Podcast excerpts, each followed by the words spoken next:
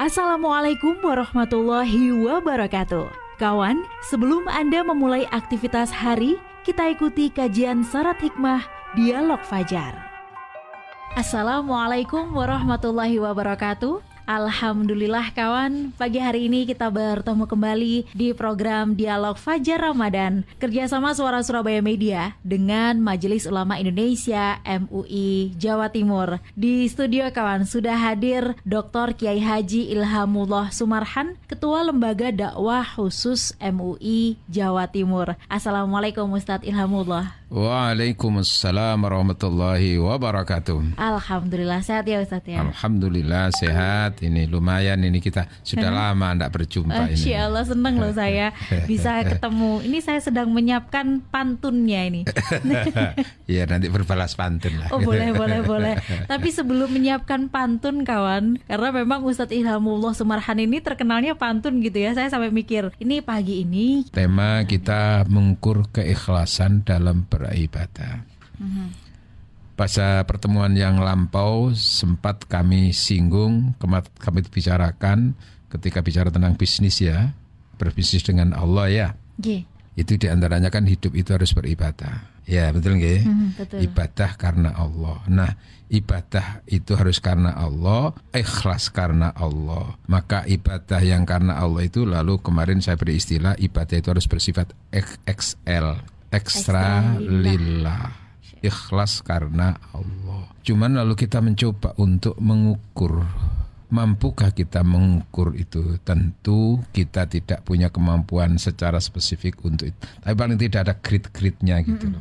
Ada tingkatan-tingkatan itu.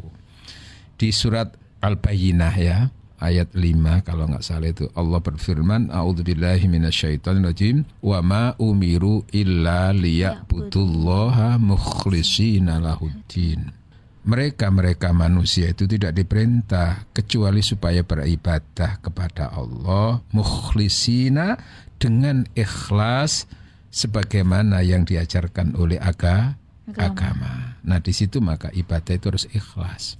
Lalu ikhlas itu ukurannya kayak apa? Kalau bicara tentang hakikatnya, tidak ada yang mampu mengukur itu. Rasulullah Shallallahu Alaihi Wasallam itu pernah ditanya oleh sahabat, ya Rasulullah mal ikhlas, esensi ikhlas itu kayak apa ya Rasulullah?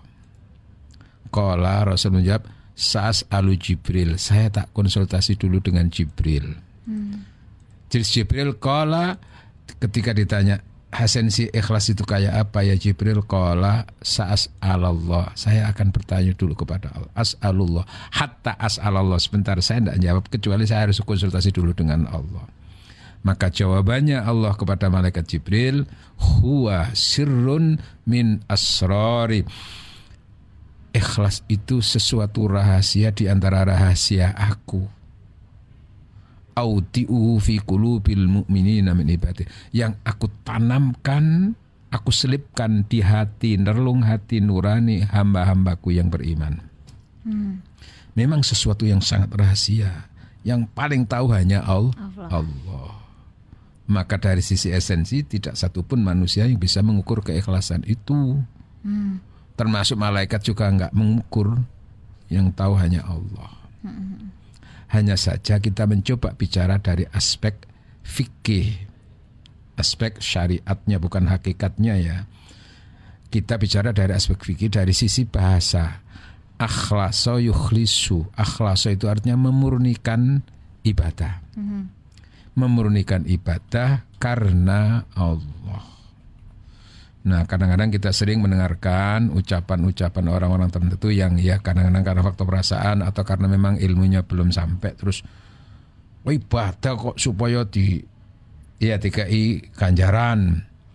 Ibadah kok supaya nanti dapat rizki iku gak ikhlas iku. nah ya kan gitu dah Ya, betul? Betul. Nah, itu.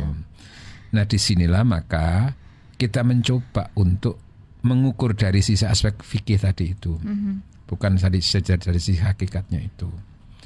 Jadi begini, ada beberapa tingkatan ikhlas.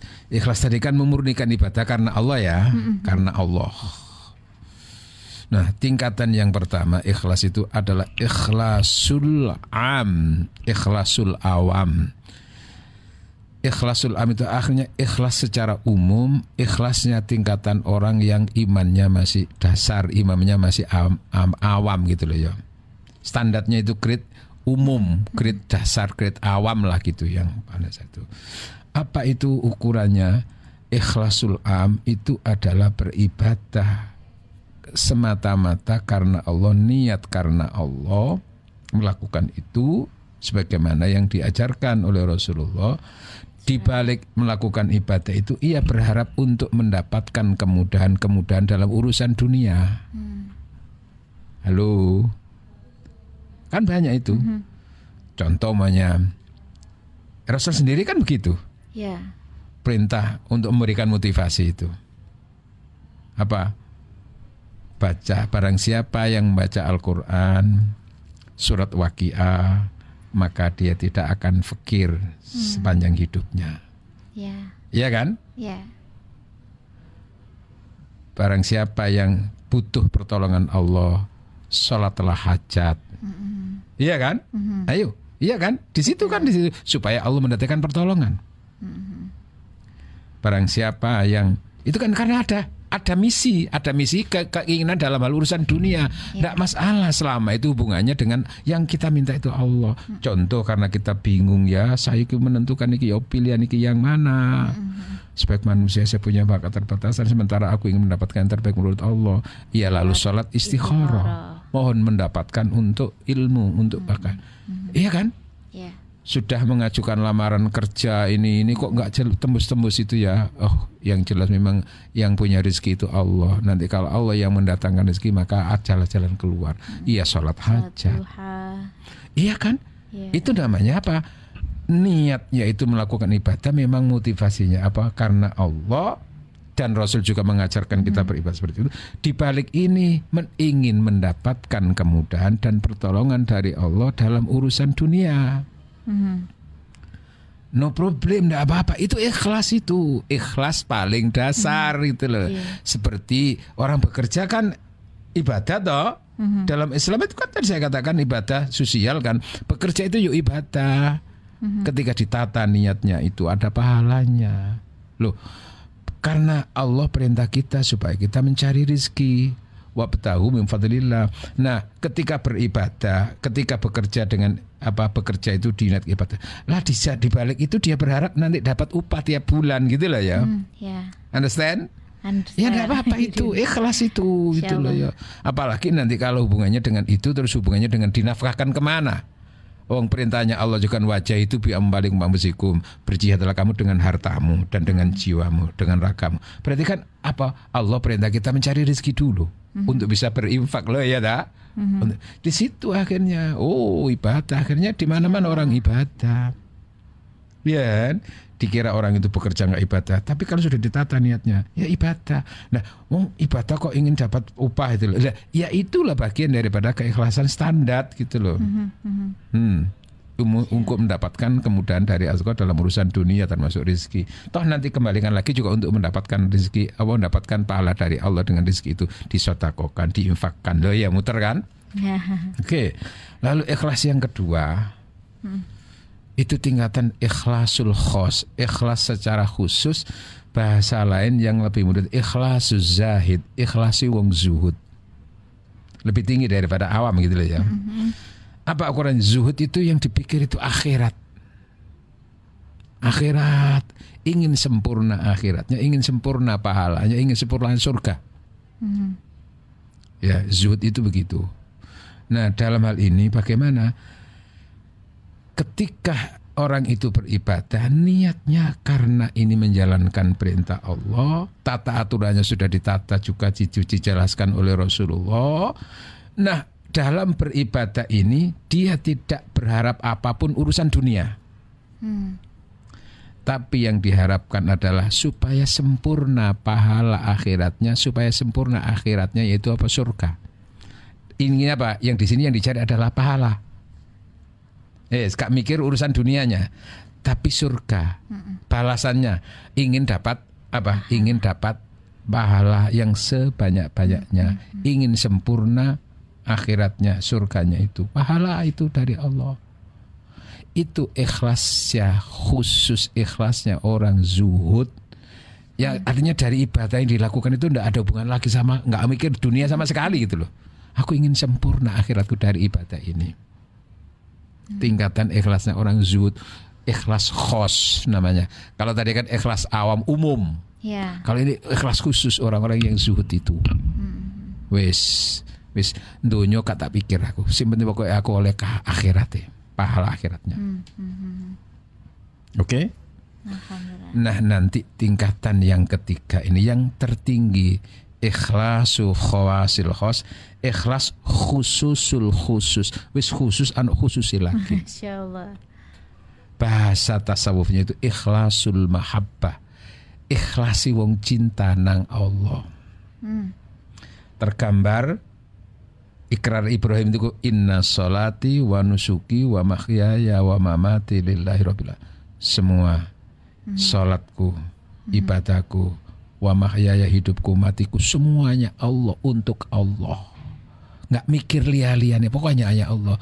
Bahasa lain itu ikhlasul mahabbah itu yang dicari orang mahabbah itu bukan pahala tapi ridhonya Allah.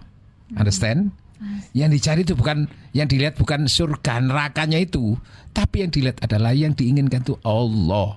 Bertemu dengan Allah itulah cita-cita yang tertinggi. Karena orang cinta itu kan mesti keinginan paling utama itu bertemu dengan yang dicintainya. Itulah sampai digambarkan oleh apa?